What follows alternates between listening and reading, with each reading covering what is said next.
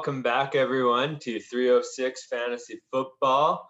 Today is episode 13. It is the Scotty Fishbowl special. And because I am a great procrastinator and I did not enter in to uh, apply for the Scotty Fishbowl, I get to host this one because I don't have a team in it. But I'm joined here today with uh, Jordan and Zach, uh, who both got into one of the satellite tournaments in in the fishbowl here. So uh, let's start off with Jordan. How are you doing today? Doing uh doing pretty good. Um just just happy as can be. My classes are officially over. I'm gonna be on holidays here, heading up to Waskesiu pretty quick. So uh yeah, things uh things are going things are going well for me. Nice, nice. And Zach, how are you today? Doing pretty good. The weather's still nice and toasty and the smoke's finally cleared in Saskatoon. So looking looking forward to getting outside today and tomorrow. Yeah, I was uh, was getting quite smoky there for a few days up in PA as well, and um, but uh, I'm uh, I'm doing pretty good myself. I uh, got my first few practices in for for rugby here, and it's been pretty exciting. I'm not cleared for contact yet, but uh, been able to to play some some scrimmage and do a few drills, which has been a lot of fun, and I'm getting excited to get back on the rugby pitch here. Um, all right, so let's go into the the Scotty Fishbowl here. We're going to talk a little bit about uh, um, what the Scotty Fishbowl is, how it is formatted, and then we're going to talk a little bit about your guys' draft, how you strategized for it, um, your favorite picks, and uh, and then uh, your least favorite picks, and uh, and some of your in, initial thoughts on on the draft. All right, so let's go right into it here, Jordan. Can you tell the viewers here who who might not know about the Scotty Fishbowl what it is exactly here? Yeah, for sure. So uh, Scott Fishbowl, uh, this is the 11th season of it, and it is a 100% uh, charity event. So uh, people from across the world, as we will attest to, that we're even in our divisions as well, um, get together, and it's really it's an opportunity. The trending of, ha- of hashtag Fantasy Cares, and then it's operated through the Scott Fishbowl, obviously, and uh, it's a chance to basically promote promote fantasy football and an ability to not only promote fantasy football but also kind of network with a bunch of people that are on the same on uh, the same idea of this fantasy platform uh, getting together. I know a lot of people will get on each other's podcasts and stuff like that and be able to talk about their experiences throughout the season. They'll talk about what's going on in their league and stuff like that. And we're all doing it to try and uh, promote a great cause uh, through through charity. The uh, the big one uh, through the uh, main fishbowl, a lot of people donate to St. Jude's Children Hospital in the United States. There, obviously for us, um, we're, we're not in the states, so it would be would be kind of silly for us to donate to a charity that, that we don't really like, uh, we wouldn't really promote maybe, or something that we don't see in our necessary backyard. Uh, so for myself, uh, I'm making the donation to the uh, kids sport here in Prince Albert. Uh, so for my donation to uh, the cause will be obviously something that'll promote children and youth within our community. And Zach, is uh, yours going towards kids sport as well, or who did you pick? Uh, the guys in our league are are doing something a little bit different, or my division, I should say. We are we're doing a thing where I, I believe the winner gets to choose where the like the the pot goes. So if if the winner is from from Spain, they they get to choose which charity in Spain gets the the prize pool, and if a guy from BC wins, then a charity out in BC gets the the donation. So um, everybody has a little something to play for that way. So it should be interesting. Yeah, we we couldn't get everybody to buy into that, but there's about five or six of us in our division that are doing that. We couldn't try to get everybody in the, into our group chat. Not everybody jumped in, which is fine, but we got about five or six guys that are kind of doing the same idea as Zach as well too. So most of us did our still our little standard donation that we kind of thought we are going to do, and all of a sudden the guy threw in the idea, "Hey, let's do this as well too." So we're kind of piggybacking on Zach's idea as well. yeah, you know, it's it's a great uh, great cause to to support local and uh, and the local charities, but also just the whole whole big grand picture of it as well to to really um, use fantasy football to to have a good purpose and and positive um, impact on society here. Yeah, absolutely. Um, like like the the chance of you actually winning this is like next to zero. Like it's as close to zero as you can possibly get. So that was the whole message that's throughout the draft with guys on Twitter and guys networking with each other in group chats or whatever was was you're probably not going to win this. So there's no point stressing over it real bad. Like let's have fun. The whole purpose is charity and networking is kind of the premise. So I mean, if you win, obviously that's a huge plus, and that's big kudos to you if you're if you do win. But uh, but the whole idea was kind of like you had mentioned, Armin, the the charity and the networking and having fun with uh, people within the industry. Yeah. Um, how much is the entry fee? Zero dollars. In the past, they had done it. It was ten dollars, and then all that money went to charity. But now, what they've been doing is it's zero dollars, and then people can donate the percentage of whatever they would like to donate. Uh, I know there are some teams where they run a team of a group of three, so then obviously they donate maybe a little bit more money. Um, some of the celebrities that are in there, they're donating significantly more than ten dollars. Uh, and then there's obviously you can kind of donate whatever you see, like Zach's group. The donation will be a, a decent lump sum because it's going to be accumulated over their entire teams. So, but the uh, but the actual entry fee is zero dollars. All right, perfect. All right, Zach. Um, just to kind of give people an idea here about how big it is. Um, how many leagues are there? How many managers are there in the in the Scotty Fishbowl? And who are some of the notable managers that that you know about? So there are 1,920 teams that are are in the Scott Fish Bowl, and out of those nearly 2,000 um, teams, they are chosen out of 12,500 uh, applicants. So the people that got in are are pretty lucky that they got in. Um, and some of the the notable personalities or the notable uh, teams would be guys like Rich Dotson from the Dynasty Nerds, um, Michael Fabiano, uh, Matthew Berry, Kyle Yates. Um, I believe the fantasy footballers have a team uh, as a group of them.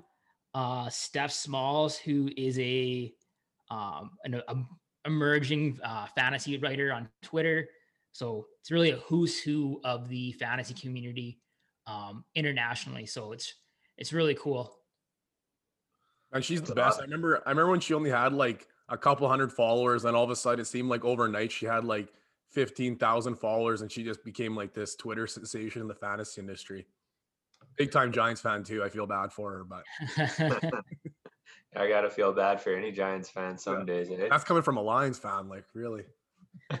Brighter days for them though. They got their QB now, yeah. unlike the Lions fans. Yeah, you're not wrong.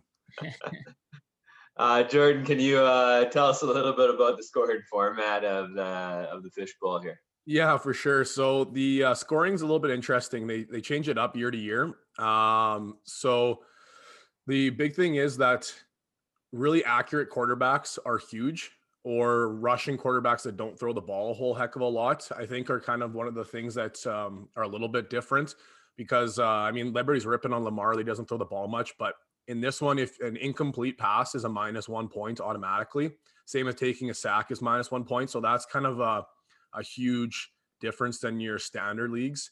Uh, six six points for uh, throwing. Uh, sorry, six points for throwing and rushing touchdown. Um, minus four points for interception. So for some of those leagues, I know those are pretty standard across a couple of my leagues, but maybe not standard across majority of the leagues. The other uh, big positions would be tight ends. It's a tight end premium league, so you get a half point reception standard, but then if you're a tight end, you get another half point for the receptions. And then in the league, you also get a half point for first downs, where tight ends, if you get a first down, you get the full one point. So tight ends are really, really uh, huge in this league, especially because of how big of a league it is. The position is scarce. So if you have one of those big names, uh, like say like a Travis Kelce last year, where in majority of leagues he was outscoring most of the top receivers. Like I think he would have finished as like the number three receiver in in fantasy football. Uh, in this format, he would have surpassed that by almost double, right? I mean, the yardages still stay the same, but your first downs and your receptions are doubling. So, um, so players like Travis Kelce or Darren Waller um, are, are extremely, extremely valuable in this format. So, uh, you have to start um, one quarterback. Uh, you have to start two running backs three receivers, uh, a tight end, and then after that, it's uh, kind of a flex city, and uh, you get you can do start a super flex. So one of those um, one of those flex positions is a super flex, and then new this year to the Scott Fish Bowl, uh, they brought place kickers in, and I'm just trying to scroll down here to find the scoring for place kickers. So I know it is kind of funky. I think it's if you miss, it's minus automatic minus three points if you miss and then for the yardages so on so on and so forth it's three four five six and so on if i'm if i remember correctly i'm just trying to find it but the, the place kicker one is brand new to this year so that was kind of a little bit of a wrinkle into the whole drafting strategy was are you going to take a kicker? Because you don't need one but you can put it in the flex position so i know when zach and i had talked about what our strategy was a little bit about it was maybe the whole high ceiling is unlikely because for a kicker to get 22 points is not something that you can consistently bank on. But kickers like Justin Tucker uh, or kickers like maybe like last year was like Sanders, uh, they're going to give you that steady floor of like 10, 11, 12 points. But uh, there it's pretty unlikely to get the 20, 22, 23, 24 kind of point weeks. So uh, the, we, we kind of bought into the idea of maybe having one because if a receiver kind of craps the bed, then at least you have that standard floor of a kicker. So I know I did see leagues where guys were taking five, six kickers, and it was like, oh man, like you're buying into you're buying into the whole system here, but um, that's not my cup of tea. But that's uh in a in a nutshell, that's really the, the scoring format. It is it is half point PPR, super flex, um, but with obviously a little bit of wrinkle in there for uh, specific positions. Yeah, with that uh, those rules for quarterback with the negative points, it it really separates the the great quarterbacks from those average ones. Hey, big that times, big time. Most leagues would be a great fantasy asset, but might not be so much in this league. Absolutely. And then uh, I also like the tight end premium because we've talked about how important having a good tight end in fantasy is in the past, and this just brings it to a, to another level as well, making it even more important to make sure you get one of those top end tight ends. Absolutely. Um, so going into it then bunch of different rules that uh, you guys might not have uh, used before or used very much before. So, uh, what was kind of your initial strategy, you guys, going into it? We'll start with Zach here. So, when you when you get placed into your division, you're you're given your your draft slot about two or three weeks in advance. Um, so I, I was picking 11th overall and I really thought there was a good chance that Darren Waller was going to fall to me. Um, so from from day one up until draft day, I was I was really considering going Darren Waller, and then hoping to grab a, a quarterback after with my second pick. So I was thinking tight end quarterback to start my draft um, initially. But then as I did more research and I started looking at the some of the teams that were successful last year, um, like Travis Kelce was just like a cheat code. Uh, almost all the the top teams had Kelce, but lots of the other successful teams were quarterback and running back driven. So then I was had like an internal dilemma: do I go tight end quarterback or do I go quarterback running back? Um, so on on draft day, Darren Waller went one pick before it was my turn. He went 10th overall. So that made my decision pretty easy to go uh, quarterback, and then I followed that up later on with with a running back. So um, I, I don't know what I would have done if Waller was there for my for my first pick, but I was happy that I didn't have to make that decision. So yeah, and it, that uh, is a good example of what we've talked about in the past of letting the draft come to you, right? You had a few strategies in mind, and then you kind of let the draft decide for you what you wanted to do instead of trying to force something that maybe you didn't feel comfortable with, like taking a tight end there that you maybe didn't actually want. Um, Jordan, how about you? What was your strategy kind of going and how did it change? Uh, well, the old saying, uh, was it Mike Tyson? Everybody has a plan until you get punched in the mouth. Well, I was punched in the mouth about 13 minutes into our draft, I think. um, about 90% of my mocks, I ended up with Travis Kelce, Was just because like your big your big names, your um, CMC, and then your three big quarterbacks were going And then it was usually Travis Kelce landing in that 105 spot. So when we were leading up to the draft, I was saying to Zach, I said, like, I have to take Kelce. Like, especially in our 105 group chat, everybody's like, yeah, Kelce 105. And then as soon as it came to the draft, a lot of guys like, no, I'm pivoting last second. It's like, what the hell is going on? Like, you prepped for the draft, and all of a sudden you just made that panic decision to change your mind. Like, tweet your own, I guess. But for me, it was like I was locked in at Travis Kelce. Um, I figured the big quarterbacks were going to go. The, the number one running back who I would have wanted to take was going to go. Then after that, I was looking at kind of the next tier quarterbacks, maybe Dalvin Cooks, um, where I could probably find some running back value later, but the big name quarterbacks are gone. Okay, well, who's to be the biggest difference maker on my team? Obviously, Travis Kelce. Zach mentioned like he's a cheat code, especially with this tight end premium. I mean, he hangs around with the number one receivers as is, let alone with the tight end premium. So, uh, so I was to lock in at Kelce, and he went 102 in my draft. So, uh, all of a sudden, the uh, the strategy got thrown out the window. I was like, okay, well, because all my mocks were like, okay, well, I want to see who falls after that. Where can I try and get my quarterbacks? Where can I?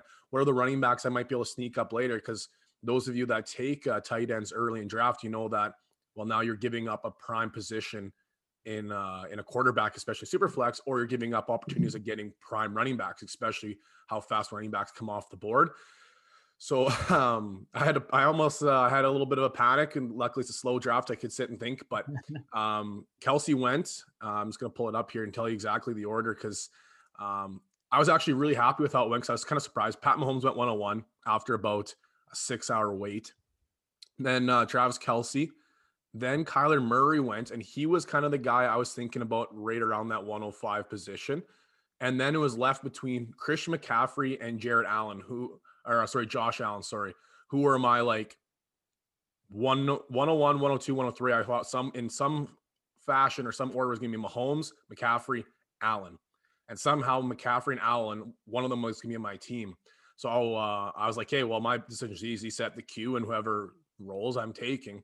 And uh, McCaffrey, uh, one of the guys from Dynasty Nerds took McCaffrey at 104. So I was very, very happy to uh, to jump on Allen at the 105 position. So my strategy, and I'm sure Zach can attest this as we were doing our our mocks.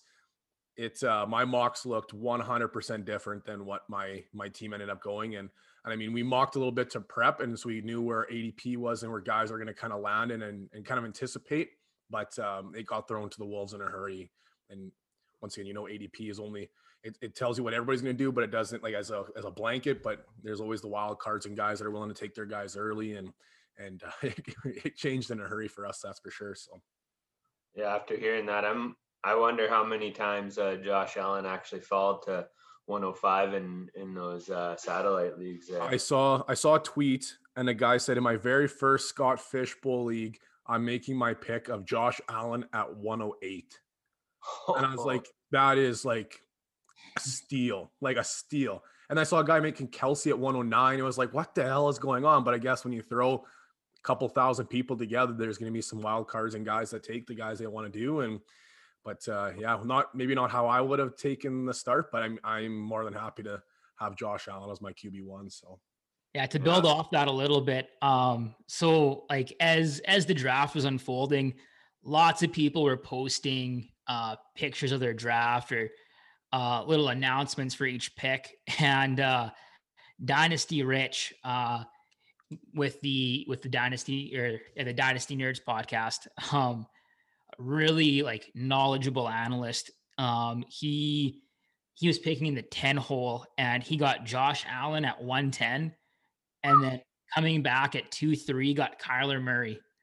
Like Oh wow! I think those were like probably well, they were for sure two of my top like five picks. Yeah. If I had the choice, and and he got them with like insane value. So every every little division, every twelve team division was so so different. Like um in in ours, uh Mark Andrews went in the second round. Jordan, you got Andrews in the fourth or the fifth round. Yeah. like it was it was bizarre. Like we were talking in our group chats, and it was like, okay, like I'm thinking about taking this. Well, I I wasn't much of that guy because I didn't want to like have the guy's influence. I was more of like sh- guys are asking me, where have guys been going in your draft? But there's a lot of guys saying, I'm here, who should I take? And it's like, guys, like pick your own team, like have fun with it. Like it's it's the Scott Fish, just have some fun. But Yeah. that was a lot of the premise of the group chats. But and then a lot of the guys are asking, okay, where has this guy gone? Uh, I'm I'm up in seven picks. I'm eyeing this guy up. Can I wait around? That was a lot of the discussions. But I mean, each it was so it was so different. Like there are some leagues where all five big name tight ends went in the first two rounds. Ours, we waited until like the fifth round, and all of a sudden, then th- then I started a tight end run where three of the big names went boom, boom, boom, right in a row. There were some leagues where there wasn't a receiver drafted until the seventh round. Well, ours was receiver happy, so that's why I got a little bit of value where I did. But um, like some leagues, quarterbacks were all all off the board. Where my league, once again, I got to wait a little bit, and so that's where maybe on some other positions I got to stack up a little bit and weaker in other ones. And it as the moral of the story is there's what approximately a hundred different leagues? Like because there was eight eight divisions per conference i believe. And then there's 20 conferences and then there's 12 teams per conference and then the same thing with the satellites. So obviously each draft was so different. It's it was hard to anticipate be like oh my guy went in the eighth round the guy's like oh well he went in fourth in mine. It's like well like there's no there's no rhyme or reason like you're Yeah. playing a game of of chicken almost. yeah Like, exactly like you said, you you're getting all this information from different ADP websites that are are tracking the data live. You're getting all this information from from your buddies or from the the like pick group chats, and it's like okay, like he went in the 13th round. I can wait. I don't need to take him because I'm five rounds out. And then bang, he goes in the eighth round, and you're just like, well, that was what that was Jamaal Williams for me. I, he went early in mine, and I was choked. 'cause I thought I could have waited. But the the analogy that you said, playing the game of chicken, couldn't have been a more of a perfect analogy. Like when we were talking back and forth between the two of us, like what did I wait like five rounds for my QB two? It was like in our rankings, it was like, okay, I'm going to take these guys in this range, this guys in this range, and then I there was about three quarterbacks I'd have been happy with as my QB two. So I was like, I'll just keep waiting. I'll keep playing the game. I'll keep playing the game. And all of a sudden, I was texting Zach. I'm like, man, it's been four rounds. I'm still playing the game. Like nobody else started a quarterback run. And I was like, as soon as that run starts, I'll take one. But then it got to like the eighth round, I think it was the sixth round or seven. I, I can't remember off the check. But it was like Patrick in the sixth. there we go. So the sixth round, finally, I took my quarterback two. And then it was like from when I took Fitzpatrick to my next pick, I think like eight quarterbacks went off the board. And I was like, okay, well, thank God I did because maybe if the run would have happened earlier, I would have missed out on my guys. But that's where we talked about let the draft come to you. Because I was I was ready and locked to take my quarterback two, like in the third or fourth round, maybe like somewhere in that ballpark range. But I kept waiting, kept waiting, and I got lucky. I, I also could have played the game of chicken. I could have had like I don't know some scrub as like I could have Jerry Goff as my quarterback too. Like we could have been in trouble, but. But making Sundays even more stressful. oh yeah, you I have them a la- couple. I have them a couple leagues, so it's stressful enough as it is. um, so what were you guys' overall experience then uh, with the draft and everything? Um, was it positive, negative? Uh, what were some of the big takeaways besides what we talked about already with uh, letting the draft come to you? Uh, Uh, I'll- I'll go first. Um, yeah, I had a really like a really fun experience with it. Um, just being part of something that's you know as big as it is, it's definitely a change from the like your buddy drafts, your your university friend drafts, your workplace drafts.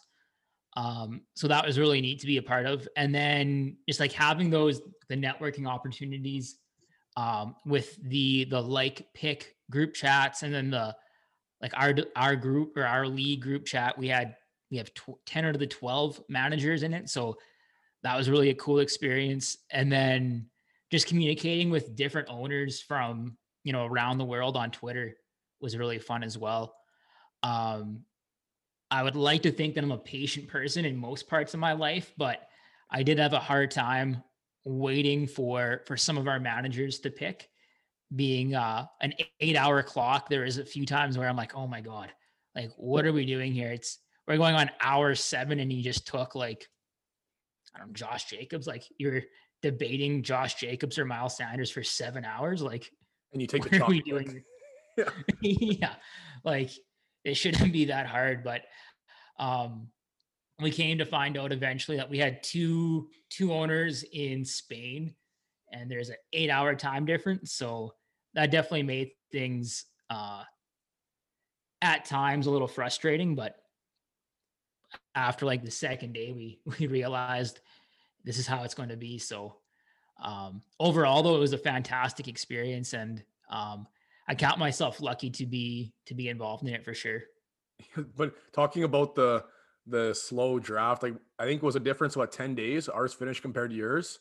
So yeah. Like, in perspective, 10 days is a long time for a draft to run, let alone run that much longer than another one. Like we started slow, but we got luck. I mentioned in the previous episode that um I think it was two episodes ago that um we had a guy in Australia, so like completely opposite end of the spectrum. But he set pre-draft, so if it wasn't for him, our draft would have been obviously just as long. So we got pretty lucky with him helping the boys out there. But I'm just gonna like recap same as Zach. Like it was just one awesome experience to be acknowledged and have a little bit of fun with some uh, some of the big names in the industry and and uh, the group chats were obviously a blast and and then when you finally go through some of the names like i know in our 105 group chat man there were some big names in there and obviously we were in a satellite and they were in actual scott fish. So i mean the two kind of worked obviously together but one is like the the creme de la creme and one is like the play-ins is like the best way to think about it. It's like in March Madness, we're playing in the round of 68 here to try and get into the tournament. Is kind of the best way to think about it. But you're still talking with these huge names in the industries, and there's these big names that are tweeting about, oh man, like our 105 group chat is so sick, and then it's getting like 10,000 retweets, and it's like, man, like we're in that group chat. Like this is this has been a blast. So it was a lot of fun, and we got our own group chat going, and uh, ended up one of the dynasty nerds guys ended up getting me in their slack channel so i've been chatting with some of the dynasty nerds in their slack channel and kind of seeing what they do with their podcasts and it's pretty cool like is there's a there's a whole slack channel portion about who wants to talk in which podcast and it's it's actually been a pretty neat experience and uh snowballing we talked about it on episode 12 the snowballing from one league into the other we got into that other league now so now the 306 football is getting into another league so it's been really cool to be able to keep building, right? And that's the whole idea of this is networking and getting getting to know other people. And we're we're starting to build a pretty pretty significant um I'd say pretty significant following on Twitter, especially like we have a, a huge following on Twitter in comparison to Instagram. Instagram's been a little bit more fun and a little more local, where Twitter has gone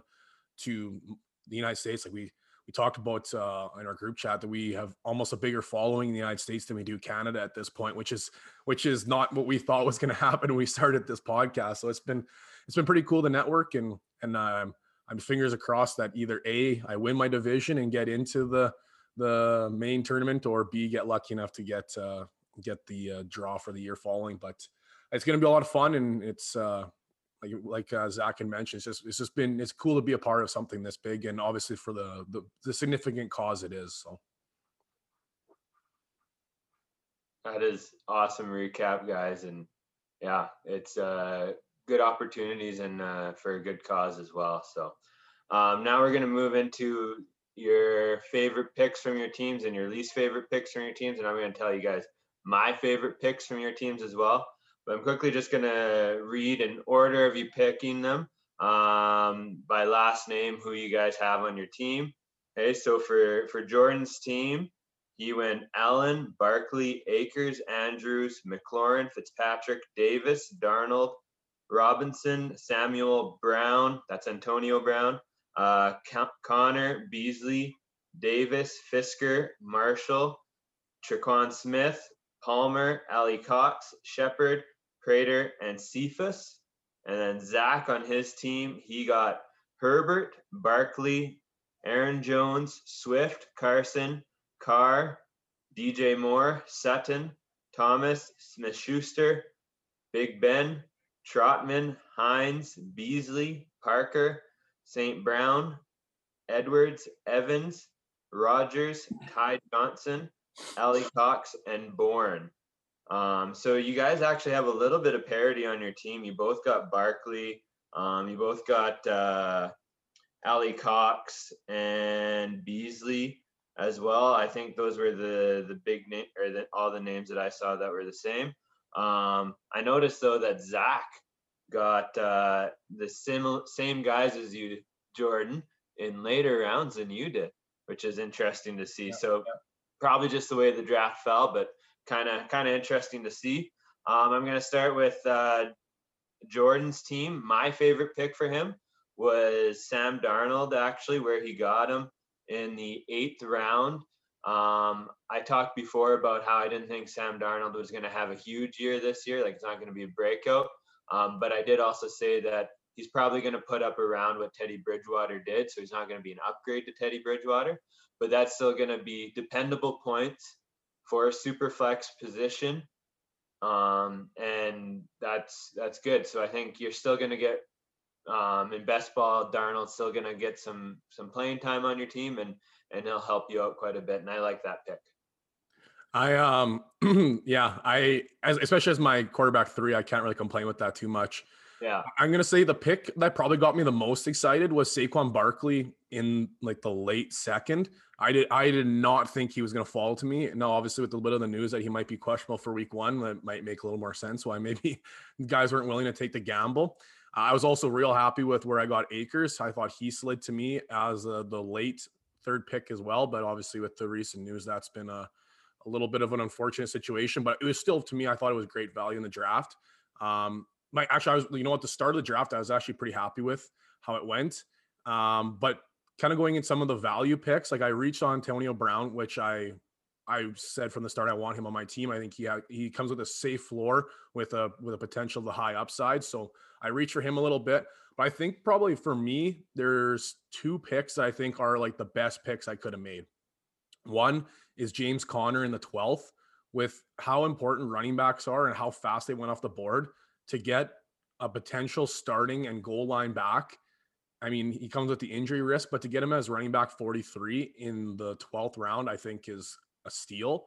Like I, I was kind of upset because coming on that turn, I know I was like talking about getting like guys stolen from me there. We'll talk about a little bit later. So it was kind of around that turn, but then all of a sudden I was like, man, I, I, I got to take James Conner in the 12th. Like that's incredible value. So so I uh, I picked him up in the 12th, which I was very happy with, and then pick 17, like at the end of the 17th round with wide receiver 73, picking up Tre'Quan Smith. He hasn't really boomed yet, but uh, with the potential to be the receiver two in uh, New Orleans there, and to pick up a, a number two receiver in arguably the end of the draft, uh, I was uh, I was pretty happy to pick that guy up, especially when guys are already starting to go kickers and and like their fourth, fifth tight ends.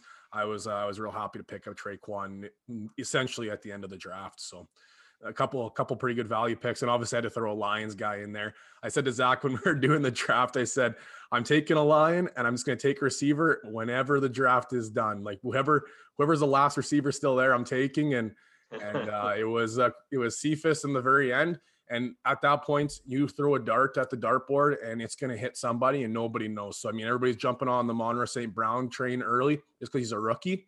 But um, I, uh, I think Cephus has one of the better opportunities to be that breakout candidate. He's coming into year two of the uh, with the Lions. He's one, he's the only returning receiver in that receiving room. So uh, to get him at the very end of the draft and say I got a line on my team, I'm happy with that as well. So yeah, Cephus is. Uh, I like that pick actually, and and Conner. I think you might have convinced me that that might be my new favorite for you actually. To get, um, and get a starting running back in the twelfth. It's it's that's pretty good value, I think. So yeah, and then Barkley sliding the way he does to to the second round. That I like these days ACL um, tears and then injuries. They're not as bad as they once were, and I think it's a lot easier to gamble on a guy coming off an ACL than it used to be. Now, Akers with that Achilles, we were talking before we started recording, that is scary. And I hope that he gets a full recovery and that he can get his career back on track because he looked like a really promising running back there. Um, could do it all, three down guy, and it's really sad to see that happen to him. Absolutely.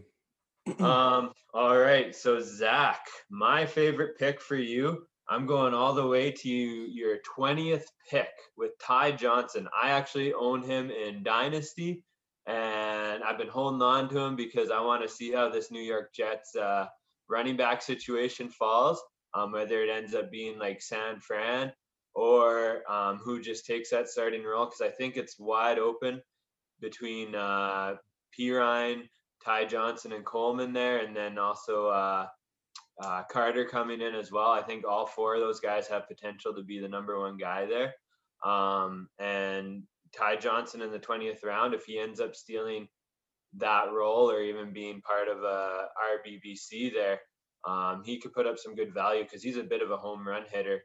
He may not have shown that yet in the NFL, but uh, you look at his college and and he he can hit some big runs, which which can get you big fantasy days in in best ball there. Yeah, absolutely. Uh, Ty Johnson, much like the last probably six, seven picks that I made, where we're all high upside picks. Um, Ty Johnson been in the league now for a couple years, but uh, coming out of college, he had some really impressive uh, metrics as far as athleticism. Uh, yeah, home run hitter. So even if he's not that that RB one in New York, I think he he has as good of a shot as any of those guys to to carve out a role, especially with Salah coming over from San Fran. Who knows what they what they do? Um, yeah, so Gase did uh, did Johnson and Perine dirty last year. Real giving Gore all those touches. old man Gore probably just told Gase, "Give me the ball." Yeah, I'm the captain now. yeah. Oh man, yeah. I'm looking at like that pick. I'm looking at ours. Like he went early twentieth, and I had him eyed up. There's a couple running backs I had eyed up in a row, and they all went right before my pick. But yeah, I would have. Uh, I was really eyeing him up to try and get him on the roster in the with the late round picks.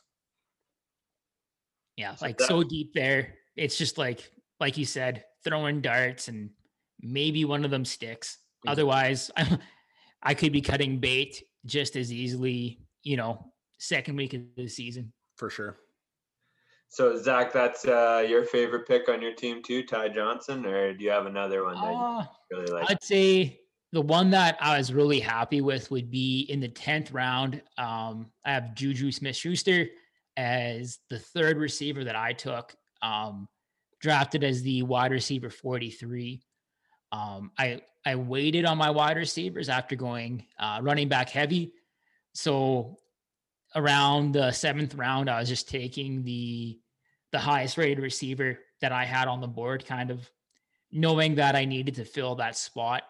Um, I think Juju could probably be my the best receiver for this scoring system that I have on my roster um, somebody that's going to get you first downs where you get a point, um, somebody that's going to bring in a lot of receptions where you get points. So so I was really pleased with with him in the in the tenth round. So he would probably be my my favorite pick that I made. Um, much like Jordan though, um, I knew I'd have a good opportunity to get a, a Patriot there in the 22nd round and with Kendrick Bourne. Um, you know, unfortunately, a very similar situation to the the Lions receiver room. The Patriots have a bunch of new guys coming in, so you know, I think it's going to be uh, Jakobi Meyers that wins the day and it's kind of that receiver one. But Kendrick Bourne has as good of a shot um, in in a new in a new team uh, to to take over a a starting role there. So you know, maybe Kendrick Bourne's my wide receiver, like three that I got in the sec 22nd round. So that's funny because when in our dynasty league, I sniped Zach on the on the waiver wire to scoop up Bourne like mid off season. And then I dealt him like two days later and Zach's like, hey, that's a good pickup. He could be a good receiver. And all of a sudden I traded him because obviously somebody else had the same idea. So I, you know, like both you guys did the same thing with the homer receiver on the last pick, but I think you guys both did good. They're both guys who happen to be on your home team that uh, could end up actually producing for you a little bit and being being a valuable asset down the road. Um, so now we're moving on to our least favorite picks from from uh, both of them. So Jordan, um, I know you're really, or I don't know if you're still high on him, but you used to be really high on him. But Deebo Samuel was my least favorite pick for you. Um, it was a tough choice trying to figure out who who my least favorite, but he was your, he turned into your wide receiver too. You did get him in the tenth round, but I did look at some of the guys that uh, on ADP. Now I don't know how it looked for you, but on ADP you have guys like Jerry Jeudy, um, Javonte Williams, Robbie Anderson, Chark, um, Landry, Samuel. Those kind of guys are are in that range of of where he's falling ADP wise. I don't know if they were available to you, but those are are guys I would have taken over Deebo because I truly believe Aiyuk is the number one guy there now, and mm-hmm. Deebo's more of he's just a good football player, but he's not going to put up tons of points. But uh, you can go ahead, Jordan. Yeah. So at that point in the draft, I had only taken one receiver, which I took in the fifth round. I took Terry McLaurin. So I kept hammering running backs as value came to me, and then I needed to start getting on the receiver train. So uh, I had a couple guys high upside guys lined up. I was looking at like a Jerry Jeudy, uh, who I am a fan of. Uh, Robbie Anderson was uh, taken just before DJ Chark and then Devonta Smith. So all guys that I had kind of eyed up had all gone. Uh, our draft was very different compared to a lot of other drafts. Receivers went off the board quite quickly, which is why I found some running back depth um, later on as well. Um, so then I was looking at guys like Deebo, uh, Michael Gallup, Laviska Shenault, uh, Mike Williams, Curtis Samuel, Tyler Boyd, Russell Gage, and then I ended up taking Antonio Brown right uh, in that same breath. Uh, so it was guys that, well, Laviska Shenault was one that I kind of thought I could maybe get around later. Uh, I was interested in him because potentially being the number one in that offense. Mike Williams was a guy I was very interested in, but I thought I was going to get way later. So I thought he went quite a bit early. And after that, it was uh, some question mark guys. Uh, so I thought with Deebo, with especially in this scoring format, how often they get the ball in his in his hands, especially as a YAC guy or like in those end rounds, uh, in the in the in the half point first down scoring, he might be able to scoop me a few extra points uh, in that fashion, especially being as a high upside wide receiver too. So I'm not really relying on his uh, production to be a wide receiver one, but uh, the upside. So kind of piggybacking off that, I took some really safe floor guys later in the draft, like Antonio Brown and Cole Beasley. And then I kind of hammered the upside guys following from there. So I figured as McLaurin, Beasley, and Brown, I'm pretty safe. And then let's hammer the upside. So I mean, Deebo might only play eight games for me, but I'm really hoping that those eight games are, are high upside guys. So it was right. it was at the point where I had hammered so many other positions and the receivers were flying off the board. I needed to kind of jump on the train. Um, but uh, he's, I guess, uh, I'm just hoping that he stays healthy. He's one of those guys that if he plays the full full season, then then he has the potential, especially in offense that I believe in. So, especially where, well, let me see. You said it, you like Aiyuk. I agree with you. I like Aiyuk too, but he went. Let's see if I can find it here. I think he went. Wide receive. He went in the late sixth. So right. to get for me to get Deebo four rounds later, where they're kind of a, I would say, a one, a good one-two punch. So, unfortunately, I uh, I passed on Aiyuk, but I jumped on Deebo in, in that late of a in that late of a run. So, yeah, you know, like the ADP there, um, he did in your draft there slide a little bit because he's in the 90s for ADP, and you got him in the 10th round. And how big is your league again? Uh, There's well, 20, 22 rounds, 12 teams. 12 teams, yeah. So in a 12 team league to get him in the 10th round at ADP in the 90s is, good value still. Um, just some of the other guys in that range, I probably would have rather picked, but um, that's why I, me and you have different teams too, right?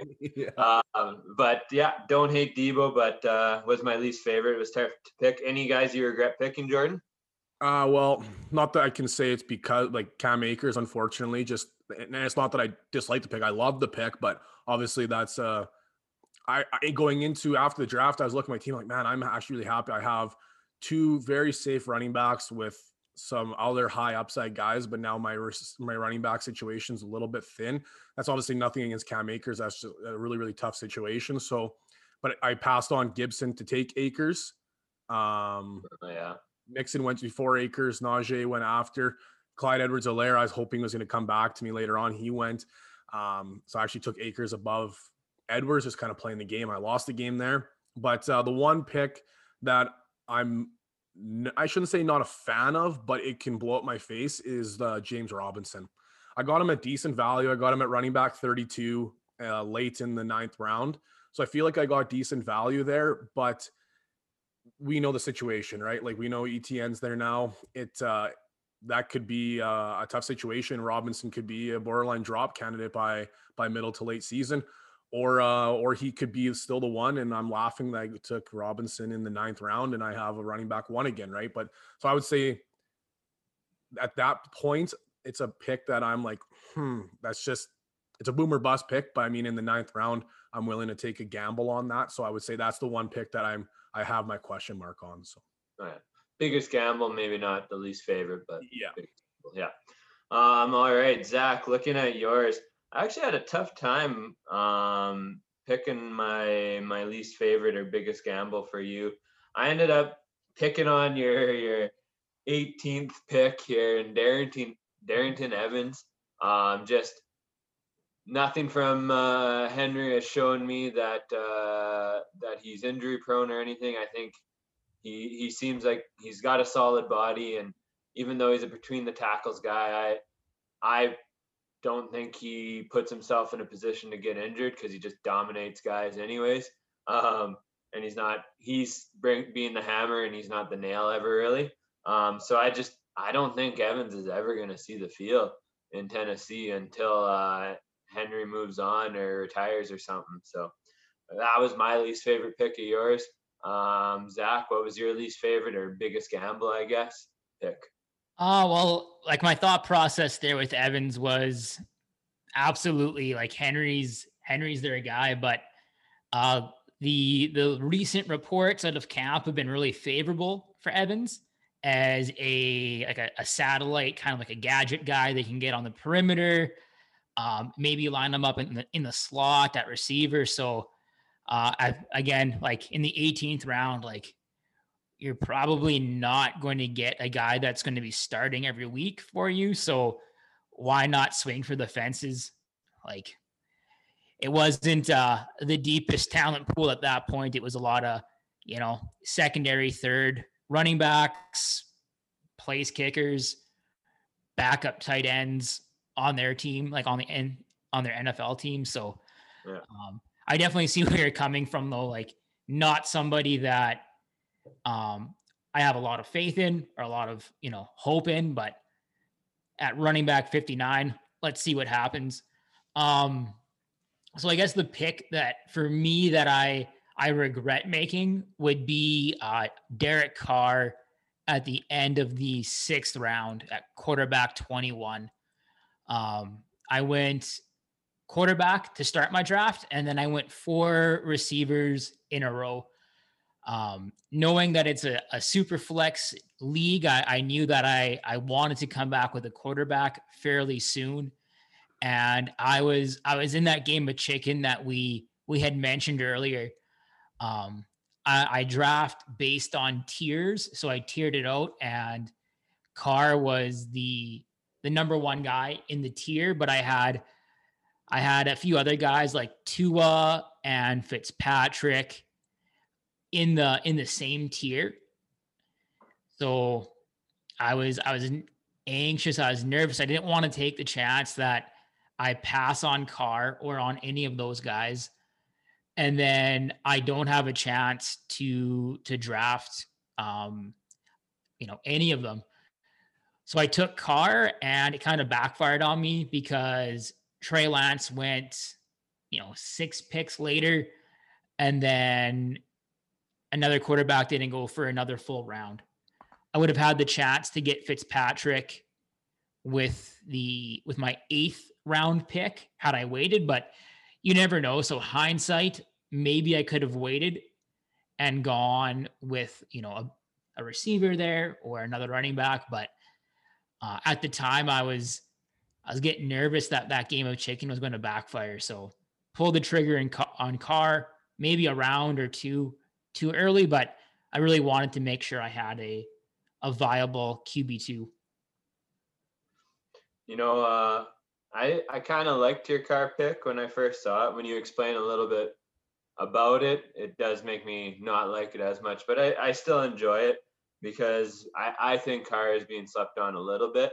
I think he is going to take a step up this year. I don't think it's going to be massive and he's going to end up being QB one or anything, but uh, I think he he's going to show a little bit more this year. He's got uh, receivers that are a little bit more seasoned now and and have some potential, right? So I I am excited to see see how Carr's season goes this year.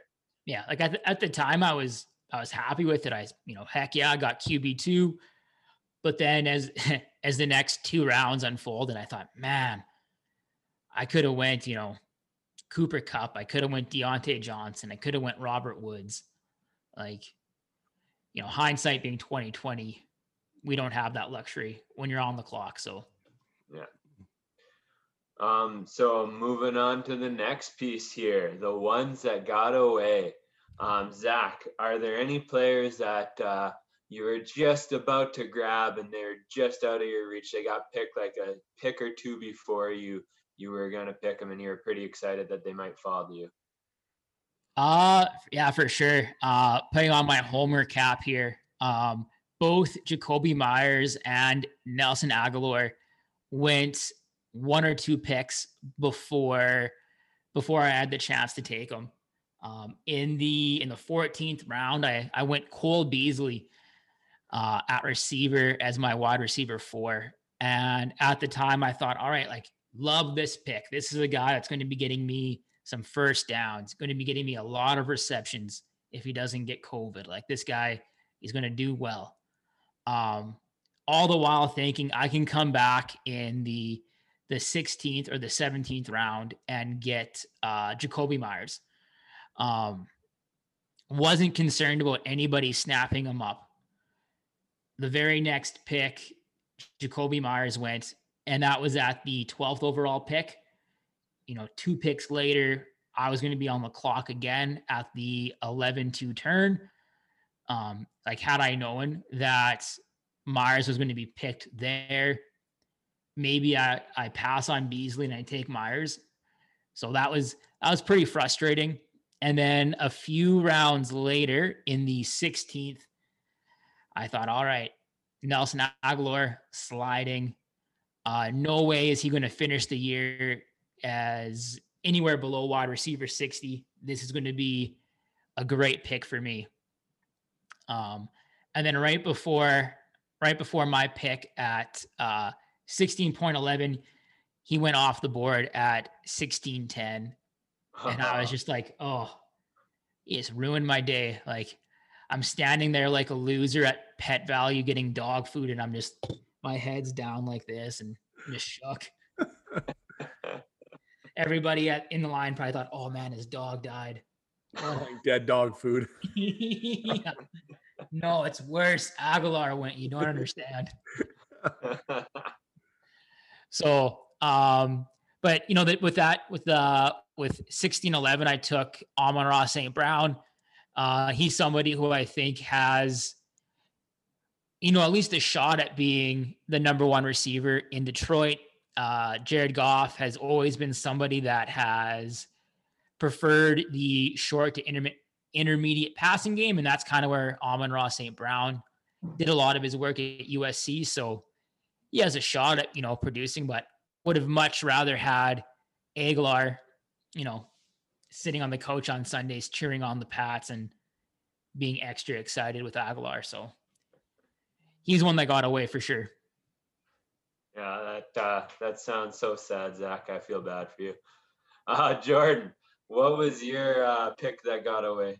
I'm gonna sound privileged here, but I I didn't really have a moment where I was like, oh, I got sniped. Like um a couple times where I was like, man, I lucked out guys that I wanted falling to me or or high value. They just kept dipping, and all of a sudden I ended up scooping them up. So my biggest one I would say was right around the 10 11 turn. Um, I took or so the 9 10 turn, I took Robinson, and then I had a bunch of players that I kind of liked, and they all went, and that's where I took Deebo. And then coming up to the 11 12 turn, I took Antonio. And then I had like, I was, I can't remember, I was thinking I was going golfing. So I had like eight guys queued. And all of a sudden, all of them went. I didn't think all of them was going to go.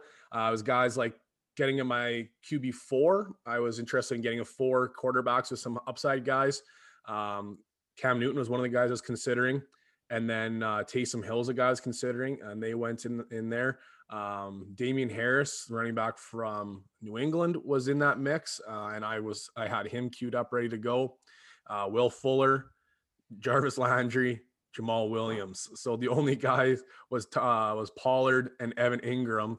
Um, Evan Engram went right before my pick, and that's where I ended up taking James Conner. So I wasn't super upset, but there was uh, definitely some guys in there like I would rather have Damien Harris than James Conner. But um, not that I was super frustrated at that point. But uh, the only other run would have been uh, I took Sterling Shepard uh, in the twentieth and guys that were uh, Williams, uh, Elijah Mitchell, Ty Johnson, and then Darrynton Evans went in front. So I ended up taking Sterling Shepard following. So there's some guys that I kind of had eyed up, but once again, it was uh, kind of a late round dart throw. So I, I sound pretty privileged in the fact that I don't think I got sniped on too many picks, but uh, there was definitely some guys that I really wanted that went significantly earlier than I anticipated. Guys like yeah. Mike Williams, guys like uh, Jamaal Williams. Um, I'm trying to think here.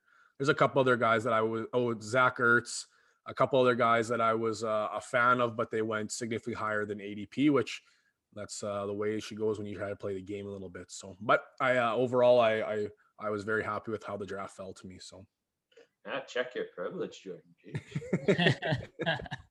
um, so yeah, that uh, that's kind of bringing us to near the end here. So, gonna finish off. I'm gonna tell you guys out of the two teams here which one I ended up liking a little bit better. It was a tough choice. I was looking at it, um, and I ended up going with I like Zach's a little bit better. Um, and um, I tried to do this with the lens on that uh, Cam Akers wasn't injured yet. That we were going in with no no Cam Akers injury here. Um, I still ended up picking Zach's. Um, he kind of followed what I talked about last week with my hot take here.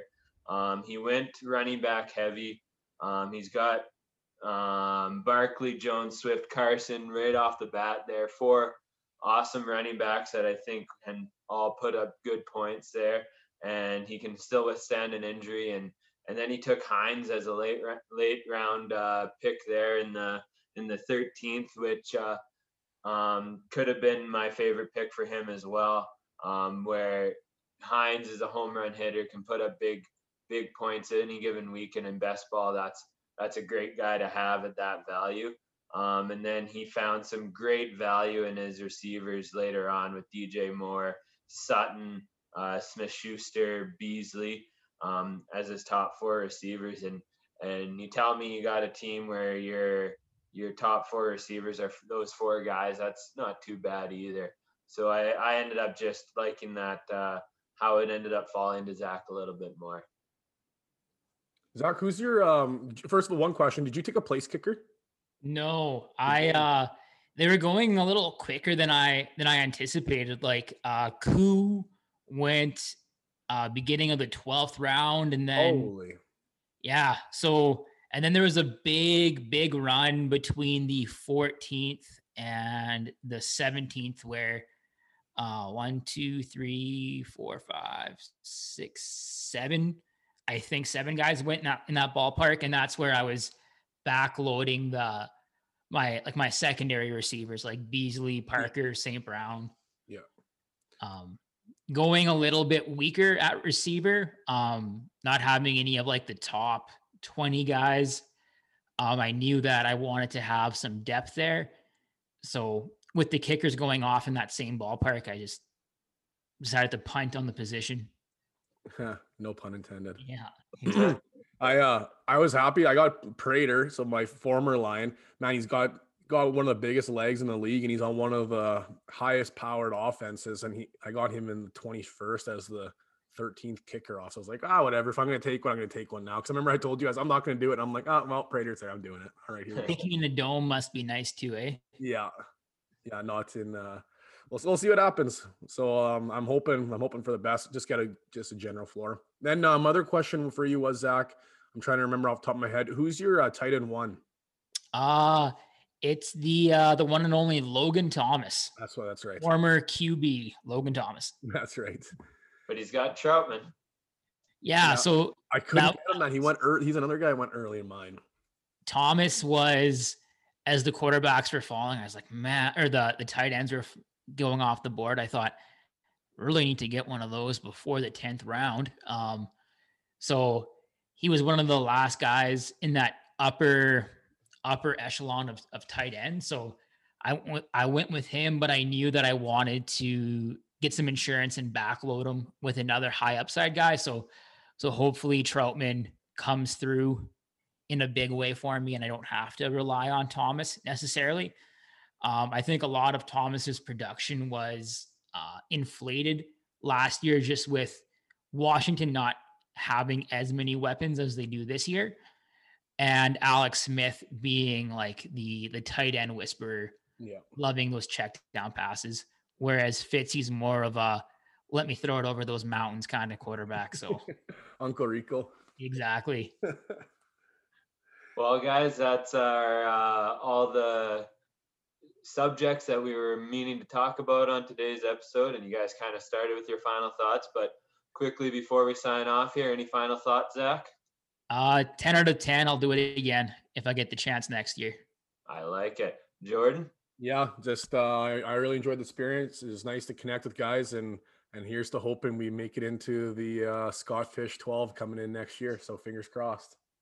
Yeah, you know, I'm a little jealous of you guys. Actually, next year I'm not going to procrastinate as much, and I'm going to make sure that I uh, apply for the the Scotty Fishbowl here. Um, but yeah, that's our episode for today, guys. That's episode 13. Uh, a little bonus episode for you. We're going to have episode 14 coming out pretty here soon as well, which will be our regular scheduled programming. Um, and thank you guys for your support. Like and subscribe to us on YouTube, like our Instagram and Twitter. Just hit us up on all the platforms you can. We we love the support. We love you guys. Um, and have a great day, everyone.